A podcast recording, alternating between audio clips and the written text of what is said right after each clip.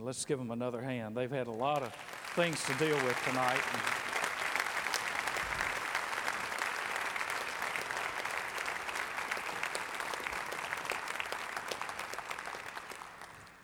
I'm putting this over here so I can do music.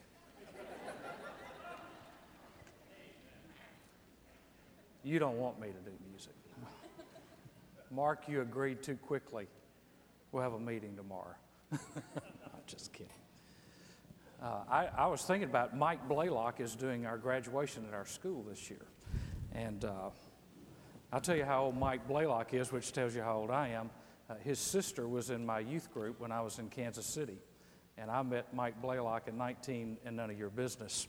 And uh, a long time ago. But uh, I love what God's doing at uh, Mobile. And as you can see by the, I think this year there are like 20 plus mission trips. Sometime during this year, 21, 22. And Dr. Taylor does a wonderful job of doing mission trips just re- literally around the world of taking students and exposing them to all kind of opportunities and giving them a heart for the world.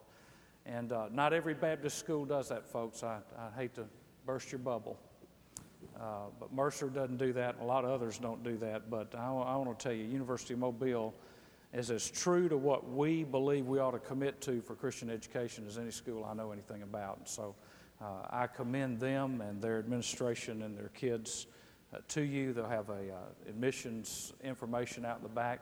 If you want to pick up some and find out about it, the best thing to do is talk to a student uh, because the students will tell you the truth. And uh, so just talk to them about it. Ask you to open your Bible and turn to Acts chapter 4. Acts chapter 4, and we're going to talk tonight about holy boldness holy boldness. This is actually the beginning of persecution. This is the first chapter in the book of Acts, of which there will only be three chapters from Acts chapter 4 until the end of the book of Acts. There will only be three chapters where there is not persecution of the church and of Christians mentioned. And in Acts chapter 4, we find Peter and John who have been hauled in before the Sanhedrin because they have healed this lame man. And we begin reading in Acts chapter 4 and verse 1. As they were speaking to the people, the priests and the captain of the temple guard and the Sadducees came upon them, being greatly disturbed because they were teaching the people and proclaiming in Jesus the resurrection from the dead. And they laid hands on them and put them in jail until the next day, for it was already evening.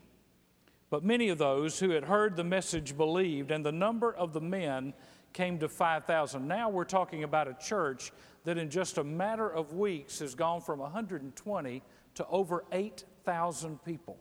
That's what happened when God gets a hold of a church. People get saved and lives are changed and people are attracted to the gospel, but at the same time, you remember Ron Dunn said good and evil run on parallel tracks and they normally arrive about the same time the good of the gospel being shared, the good of lives being changed at the same time, persecution comes up. Verse 5. On the next day, their rulers and elders and scribes were gathered together in Jerusalem. And Annas the high priest was there, Caiaphas and John and Alexander, and all who were of high priestly descent. When they had placed them in the center, they began to inquire by what power or by what force or in what name or authority have you done this? Then Peter said, I don't even know him. Is that what it says? Now, that's what he'd said a few weeks before in front of a slave girl. He denied him three times in front of a little girl that was probably a teenager. Peter had denied him three times just a matter of weeks before, but now Peter, filled with the Holy Spirit, said, Rulers and elders of the people, if we are on trial today for the benefit done to a sick man as to how this man has been made well, then let it be known to all of you and to all of people of Israel that by the name of Jesus Christ the Nazarene, whom you crucified, whom God raised from the dead, by this name, this man stands here before you in good health. Now, revival and evangelism have something in common. People will not be indifferent to either one. They will either embrace it or they'll reject it. For evangelism, a lost person will either embrace the truth of the gospel or they'll reject it. For a person who's saved but doesn't want God to work in fullness in the life of a church, and you start talking about revival, they'll either soften or they'll harden. The Word of God softens and hardens, depending on how you're receiving it. And this is a time when the Word of God is going to harden these people. They're not going to know what to do. The church, I'm afraid, today has become comfortable and complacent. And we are debating and arguing about things when we need to be proclaiming something. And that proclamation is that Jesus Christ is the only way that you're going to get to heaven. That there is no other way, there is no other truth, and there is no other life by which man can be saved. It is only through Jesus Christ. Now, let me, let me give you a thought here. As a Christian, you are not a lawyer, you are a witness. Your job is not to argue people into the kingdom. Your job is to witness to the truth of the message of the gospel and the change that it made in your life. You see, when I give a testimony, I'm talking about what's happened to me. But when I give a witness, I'm talking about what God has said in His Word. And I'm bearing witness to the truth, the whole truth, and nothing but the truth, so help me God. And so I'm not to argue a point. Uh, my job is not to argue with people. My job is to simply present the gospel in the power of the Holy Spirit, stand on the truth and the authority of the Word of God, and let the gospel work where it will work. In the hearts of people who will listen and receive and respond the truth of God's Word. And so I want us to look at two or three things quickly tonight. First of all, when there's holy boldness, it always leads to persecution. It always leads to persecution. That's in verses uh, 1 through 7. Uh, Peter and John weren't being persecuted uh, so much for healing this lame man as for the message that they were preaching. And they're preaching that Jesus Christ, whom you crucified. Listen, nothing upsets religious people like Jesus. this country is full of religious people. And they'll acknowledge religion and they'll honor religion. I mean, you know, what's the biggest day of the year? Easter. Everybody gets religious at Easter. But we don't want to talk about Jesus at Easter. But religious people are always upset when confronted with the truth of Jesus. That's what happened to these Jews. They, they elbowed their way in and, and they grabbed Peter and John and they pulled them out and they took them into a trial. Now you've got to remember, Peter and John have now been filled with the Holy Spirit and yet they've been taken before the very group that crucified Jesus just a few weeks earlier. But they're taken before that group, and there's apparently been a change. They're not running, they're not hiding, they're not denying, they're standing boldly for their faith, even though they know if they'll kill Jesus, they'll kill us. I mean, if they're going to kill the leader, they're going to kill the followers and yet they are standing on the truth. John chapter 11 and verse 25 says, I am the resurrection and the life. He who believes in me, though he die, yet shall he live. Now, let me just give you some references to tell you how the church is going to get persecuted by believing and standing on that message. In Acts chapter 4 and verse 3 and Acts chapter 5 and verse 18, it says they were in prison for their faith. They were threatened for their faith in Acts 4:21, which we'll look at the next time. They were whipped and beaten, Acts chapter 5 and verse 4. They were stoned to death. Stephen was stoned to death, Acts 7, verses 57 and 58. James was beheaded, Acts chapter 12 and verse 2. Paul was stoned, Acts chapter 14, verse 19, severely beaten, Acts 16, 22 and 23, and imprisoned, Acts 16, 24. Now listen, Anybody that preaches health and wealth hasn't read the gospel in Acts. Because if you believe what God says, it will get you in trouble. Even in a country where we have freedom to share our faith. We tend to enjoy the successes of the early church and want to ignore the sufferings of the early church. We like to talk about 3,000 saved and 5,000 saved and a lame man being healed, but I don't see anybody volunteering to stand before a crowd and be stoned to death. and say, Father, forgive them. And you can't read part of Acts and not read all of Acts because there is success and there is also suffering. But these disciples, remember, Jesus said the Holy Spirit's going to recall to your mind the things that I've said. I mean, they're like you and they're like me. You know, if I don't take notes, I don't remember anything. And so the Holy Spirit came and recalled something in their mind. This is one of the things he recalled to their mind in Matthew 11, chapter 10 and verse 16. Behold, I send you out as sheep in the midst of wolves. So be shrewd as serpents and innocent as doves. But beware of men, for they will hand you over to the courts and scourge you in their synagogues, and you will even be brought before governors and kings for my sake as a testimony to them and to the Gentiles. But when they hand you over, do not worry about how or what you're to say for it will be given you in that hour what you are to say. For it is not you who speak, but it is the Spirit of your Father who speaks in you.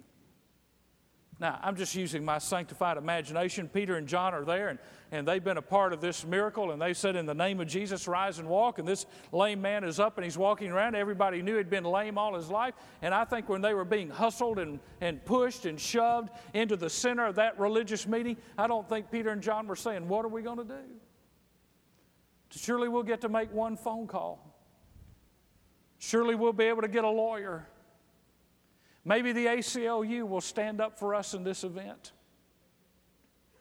I wonder if somebody at denomination headquarters would send us bail money. That's not what they said. I guarantee you, what they did is they thought, you know, Jesus said there's going to come a time like this. And they're going to bring us before the courts and they're going to bring us before the synagogues and it's going to be a witness for the name of Jesus. And we don't have to worry about what we're going to say because when we get there and when it happens, God's going to tell us what we need to say. And so they went facing persecution, but they did not go in fear, they went in faith. They believed that God was there with them in the midst of this persecution. Now, the second thing I want you to see is that holy boldness is built on a clear message. A clear message, verses 10 through 12. Now, I want you to see what Peter did. Verse 11 He is the stone which was rejected by you, the builders but which became the chief cornerstone, and there is salvation in no one else, for there is no other name under heaven that has been given men by which we must be saved. Now, in verse 10 before, he said, You know, you killed him. You know what Simon Peter was doing? He was standing before the religious leaders who should have recognized Messiah, and he said, You know what you folks are? You're God murderers.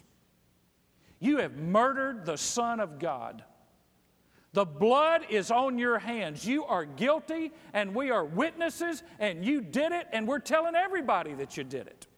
Now, here's a guy who weeks before had denied, and now he is boldly proclaiming a very clear message that there is no other name under heaven. Now, there are people that would like for us to change that because that sounds offensive, but the gospel is offensive, is it not? I mean, it is offensive. It's offensive to the devil. So if I can offend him, I'm glad to. But that's another sermon. All right, let's look at what he did. He preached Christ crucified. He said, You killed Messiah. He preached the resurrection.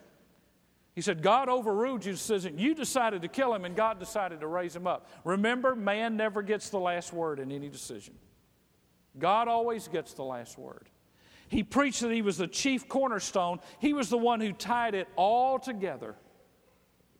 Jesus was the one that brought the old and the new covenant together. He was the one that fit everything together. He was the one that came to put the body together that we call the church.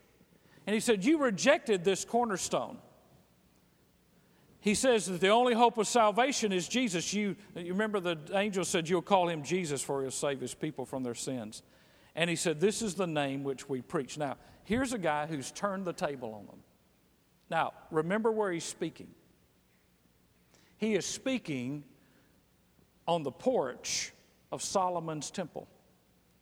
And he says, You builders rejected the chief cornerstone. Now, there's a history behind that. When the temple was being built, it was clearly instructed that there were to be no saws and no hammers in the construction of the temple. Because it was the temple of God, everything was to be pre cut so that in it being pre cut, they could bring the rocks and the stones up to place into the temple and simply slide them into place. So that no sound of hammer would happen on the mount where the temple was being built. Well, in the process of building and cutting stones and measuring and making sure everything was right so nothing would have to be shaved and shaped when it was up there, in the process of that, somebody saw a stone. And it didn't look to them like a stone that was for any purpose. And so a group of men rolled that stone down the hill into the Kidron Valley. And growth began to go over that stone. And when it came time to lay the cornerstone of Solomon's temple, they looked around and nobody could find the cornerstone. And one day someone went down the hill and said, You know, it looks like there's a big stone down there. And they realized that they had rejected the cornerstone of the temple because they didn't think it was necessary. And so then they had to roll that stone pre cut perfectly fit to go in as the cornerstone to tie the building together. They had to roll that stone up the hill so that they could put it in. He says, You rejected the cornerstone physically, and you've also rejected the cornerstone spiritually. Everything that our gospel tells us, everything that the book of the law tells us, is that there's coming a Messiah who's going to put all this together, and you have willingly and knowingly rejected it. He says in verse 12, There is salvation in no one else. There is no other name. He gives two negatives to proclaim a positive. If you want to get saved, you got to do it God's way. God's way is through Jesus Christ. Now, did you notice that he didn't say, unless Buddha comes along, uh, unless Mohammed has a revelation? He, he didn't say, unless Joseph Smith is writing down on some tablets one day. Unless the Hindus come up with a better idea. He said, There is salvation in no other name. End of discussion, point made, debate closed, no questions. There is salvation in no other name. Now, I got to tell you, there's a surprisingly, increasingly number of Christians who don't believe that. They believe you get to heaven just about any way you want to. You get to heaven by being sincere. You get to heaven by doing the right things. And, and you know, the world wants us, the world loves it when Christians act that way. The world wants us to be tolerant. And tolerance has almost become a value. And yet it's a shame. I want to be tolerant, but not about truth. Truth is right, and it will always be right. If the majority votes against it, it's still right. What's wrong will always be wrong. If the majority votes for it, it's still wrong. It's still God's truth. 1 Corinthians 15 1. Now I make known to you, brethren, the gospel which I preached to you, which also you received, and which also you stand, by which also you are saved, if you hold fast the word which I preached to you unless you believed in vain. For I delivered to you as of first importance what I also received that Christ died for our sins according to the Scripture. Thirdly, holy boldness is a result of the empowering and filling of the Holy Spirit. Holy boldness is a result of the empowering and filling of the Holy Spirit. Look at verse 13.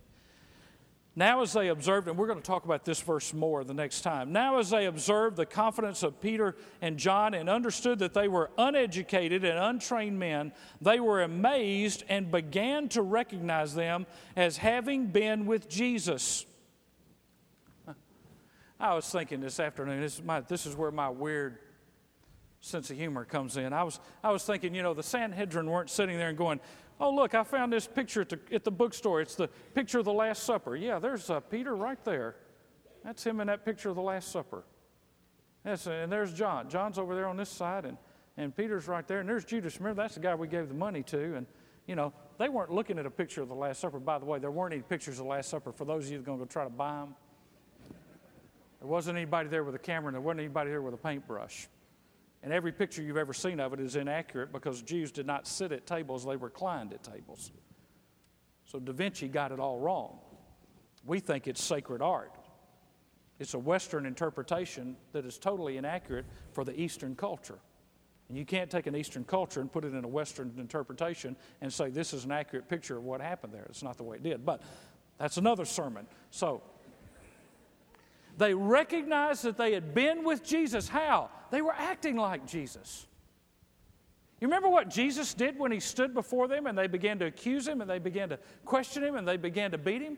He was confident. He didn't back down. He didn't say, Oh, please, I'll stop. I won't do it anymore. I won't say anymore if you just quit, if you just leave me alone. He had already decided, Not my will, but thine be done. He stood before them and he was confident because he was going to the cross. For the joy set before him, he endured the cross.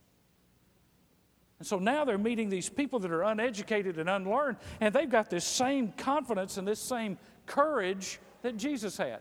Make a note there by verse 13, John 16 and verse 8. Jesus is fulfilling a promise in verse 13. And he, when he comes, speaking of the Holy Spirit, will convict the world concerning sin and righteousness and judgment. Concerning sin, because they do not believe in me, and concerning righteousness, because I go to the Father, and you no longer see me, and concerning judgment, because the ruler of this world has been judged. Now, this boldness and this empowering to witness is consistent through Acts. So let me ask you to take your Bible and turn a couple of pages to Acts chapter 5 and verse 30. First of all, they have this boldness before their religious opponents, just like they have in chapter 4.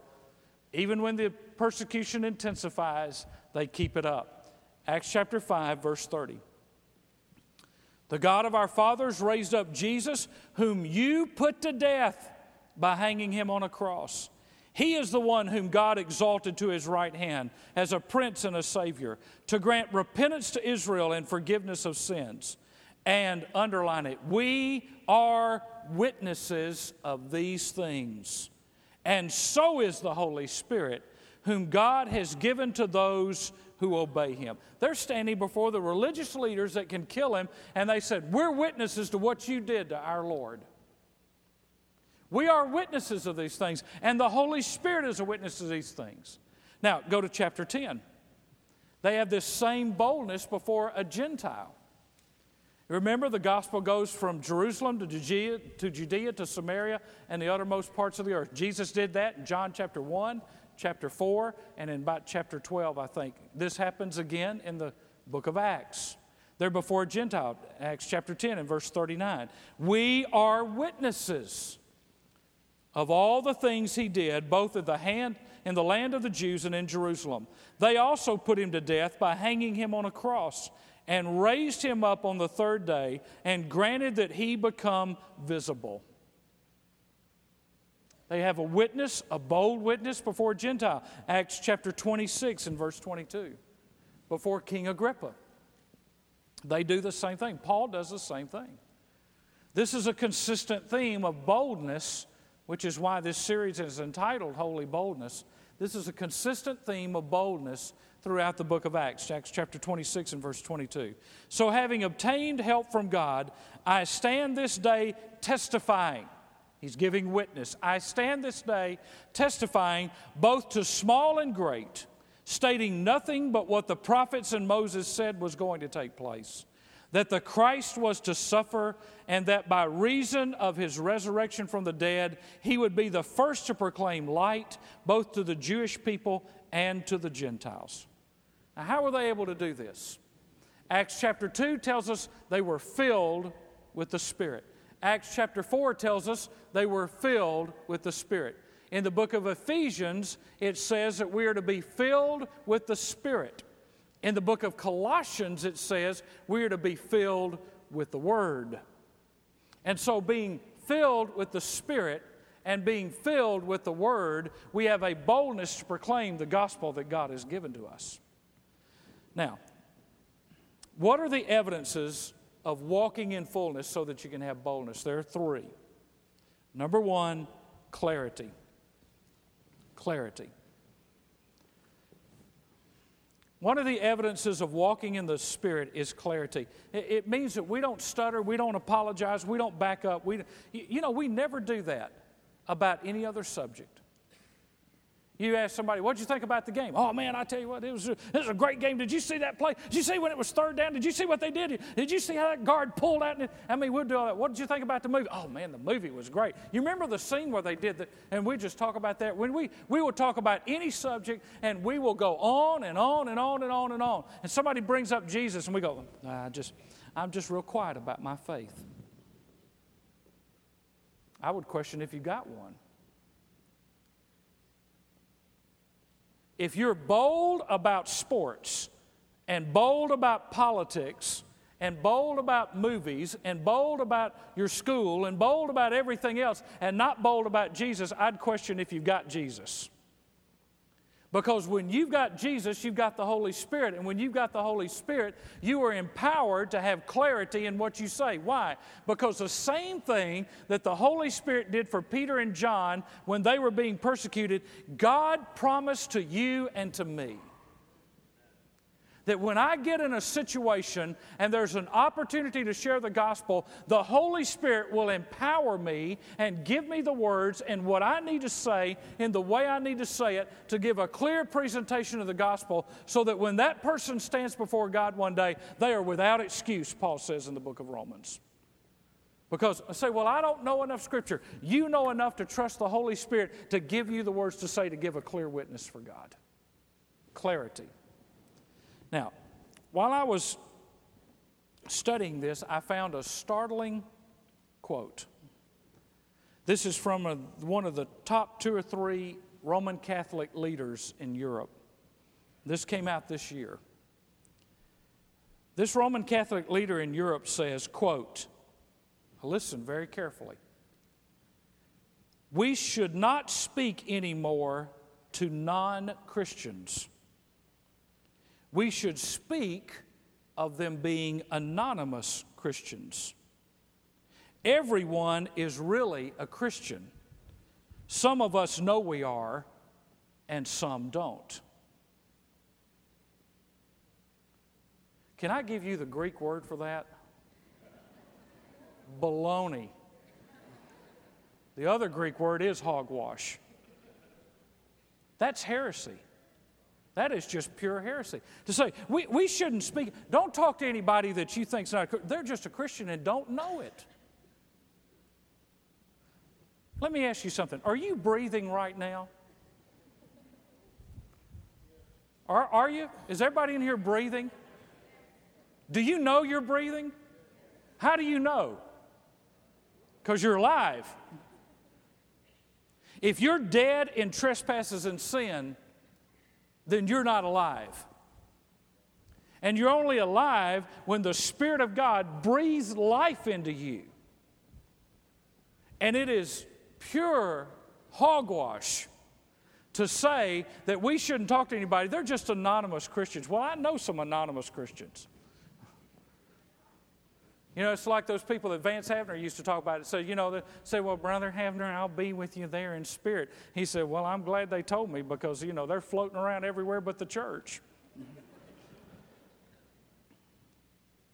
he gives us clarity. Second thing he does is he gives us confidence. He gives us confidence. Verse 13, the word confidence or boldness or assurance is used 12 times in the book of Acts. Confidence in the truth about Jesus, confidence in the truth about salvation, confidence in the truth about heaven, confidence in the truth of the hope of eternal life through Jesus Christ. He gives us clarity, He gives us confidence, He gives us courage, boldness. Old Peter fell into that trap, didn't he? Before the Spirit came? Jesus said, Simon Peter, you're going to deny me three times. Oh, no, not me. I'll die for you. Yeah, Peter, he's, he's always doing that kind of thing. You know, he, I'll die for you. And he went to cut, you know, if, if I was going to cut somebody's head off, I wouldn't try to take an ear. I wouldn't go this way, I'd go this way. You know, and Peter, you know, Peter had a bigger mouth than he had a sword, I guess. I don't know what it was, but, you know, and then he denies him and he runs and he denies. But you remember what Jesus did? Jesus was resurrected, and one day they're out fishing. Peter said, You know, I give up, I quit, I'm going back to what I was doing. And he goes out fishing, and Jesus walks up on the shore, and, he, and he's brought some, some breakfast from the cracker barrel. Got some hash browns and some eggs and some bacon and some sausage. And, uh, well, maybe they didn't have bacon and sausage, but he, he's got. I don't know. We're under the new covenant. Maybe they did. I, we'll edit that part, Alex. and he's on the shore, and they come up.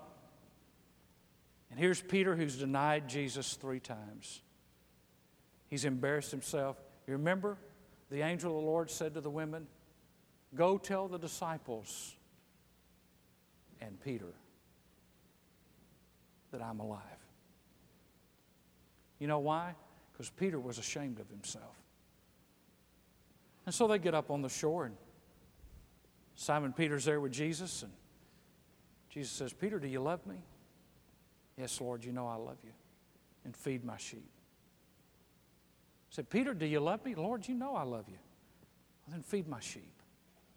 Peter, do you really love me? Lord, you know my heart, and you know all things, and you know I really like you, and I'm very fond of you. And Jesus said, Feed my sheep. And then he told Peter how he was going to die. And Peter, this is all before the Spirit came and took over control of his life. Peter looks around at John, the disciple whom Jesus loved, and he says, Well, Lord, if I'm going to die that way and if I'm going to be taken off and I'm not going to have any control over it, what, what about John? What's going to happen to him? And in the cat translation, it reads this way Blessed is the man that minds his own business and lets God do his. He said, It doesn't matter how John dies, you follow me. And so Peter goes to an upper room and he prays. And the Spirit of God comes down and fills him, and he preaches a 10 minute sermon, and 3,000 people are saved. You know what Peter did? He went and got a bunch of photos taken and got a brochure put out and announced a new crusade ministry that he was starting. That's not what he did. He went and he confronted the very people that could have stopped his ministry. And even as he stood in Acts chapter 4, Peter could have thought at that moment, what Jesus told me on that shore is just about to happen. But before they kill me, let it be known that this Jesus whom you crucified, God has made both Lord and Christ. You can kill me, but you're not going to kill me until I tell you the truth about Jesus. That's what boldness does to somebody. That's what the Spirit of God does to somebody. Is they make them into something they could never be on their own. Peter didn't go and take a preaching course. He didn't go and get a speech class. He didn't go and get a uh, how to win friends and influence people. He just got filled with the Spirit and took the Word of God that he knew and went and testified and witnessed to the fact that Christ changes lives. Not everybody can go on a mission trip. Not everybody can stand in a pulpit and preach, but all of us can be bold about our faith. And we must never apologize or back down or compromise or say, well, I don't want to offend anybody. Listen, they will be offended with you if you are silent if they go to hell because you didn't say anything. Why didn't you tell me? Why didn't you let me know? Why didn't you invite me? Why didn't you pray for me? Why didn't you long for me? Why didn't you speak the truth to me? Well, I was afraid you'd get mad at me. Listen. I've had people get mad at me for sharing the gospel with them who later got saved. But if you don't plant a seed, you never reap a harvest. We are in the business of planting seeds and being bold about going into the field that God has given us and sharing the truth and the good news. Jesus said, I'm going to be with you. I'm going to send my Holy Spirit to help you. And when you need it, I'll be there to give you what you need to say. Isn't that great? I mean, we're not floundering around. We don't have to say, well, I don't have enough study courses. I haven't been to enough seminars, or I haven't, haven't gone to enough classes. And, eh, no, just tell what you know. And trust God that He'll use it. Just tell what you know. You're going to meet somebody this week, and they're not going to know Christ. Are you going to be bold, or are you going to be a coward? Are you going to speak with clarity, or are you going to mumble? Are you going to have courage and confidence, or are you going to worry about what men say? The fear of man is a snare. How will you respond when God places before you an opportunity in a person, in a place at a time, when you can bear witness to the truth of Jesus Christ? I was in Florida two weeks ago doing a Bible conference, and we went out to eat after church. And the pastor actually goes to the same place every Sunday night after church for one reason. He's trying to develop a ministry with the people who work there. I thought it was a very good idea. He's trying to have a ministry with the folks who work there. And so when the waitress came up, we were sitting there, there were about six of us sitting there at the table. It was a new waitress. And you know, uh, I don't know if you know this, but you, when you're a new waitress, you're a little nervous because you don't remember what the special of the day is and you're not sure if you can carry that tray with all those glasses and everything else, you know. You're just a little uptight. And so he turned to the waitress and he said this. He said, You know, in just a moment when you bring our food, we're going to pray and we're going to ask God to bless our food. Is there anything that we could pray for you or with you about? And she said, Well, I don't go to church. He said, Well, that's not what it is. Is there anything we can pray with you about? And she said, Well, my mom's sick. And they don't know if she's going to make it. What's your mother's name? And so we got her mother's name, and when she brought the food, she stood at the table with us while we prayed for her and for her mother that she might know the grace and the goodness of God. So when we were leaving, I said, Well, David, how's this working? He said, Oh, it's working pretty good. He said, One of the waitresses joined the church about a month ago. He said, Every one of them in there knows my name. He said, We have one goal. He said, We're so tired of eating there, we can't stand it. he said, We have one goal. There are six people in that restaurant that we know don't know the Lord, and our goal is to reach them for Christ when you go out and eat tonight, be a good witness for Jesus and look for your opportunity. When you go to lunch tomorrow, be a good witness for Jesus and look for your opportunity. Because God is looking for bold witnesses like you and like me to make a difference in this community. Let's pray together.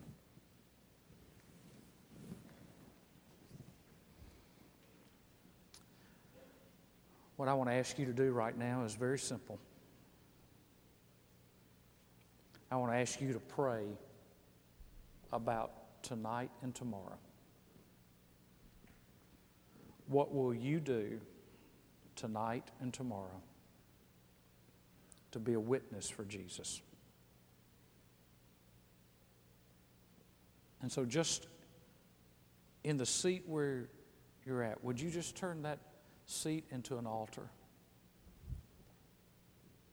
And would you get before God and say, God, I don't want to keep all of this to myself. I want to tell somebody.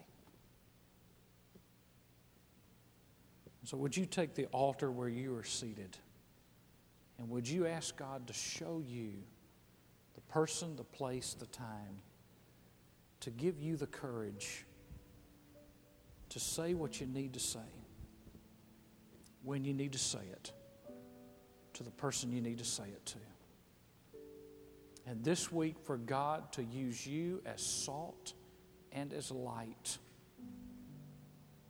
for Jesus. You just pray right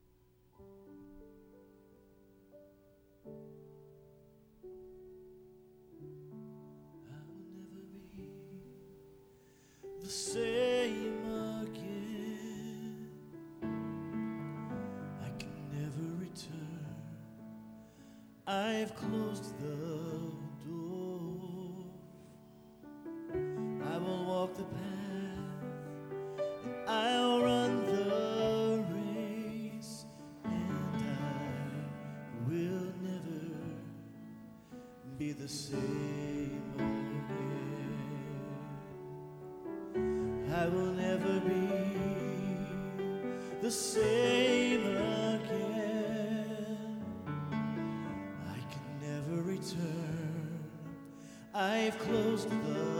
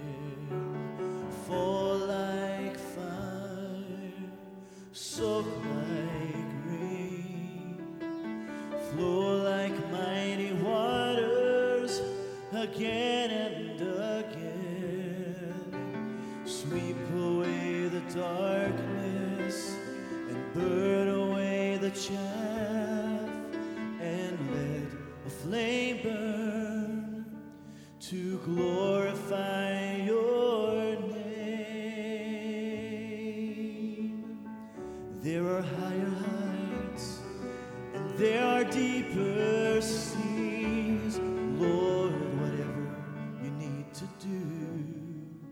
Please do.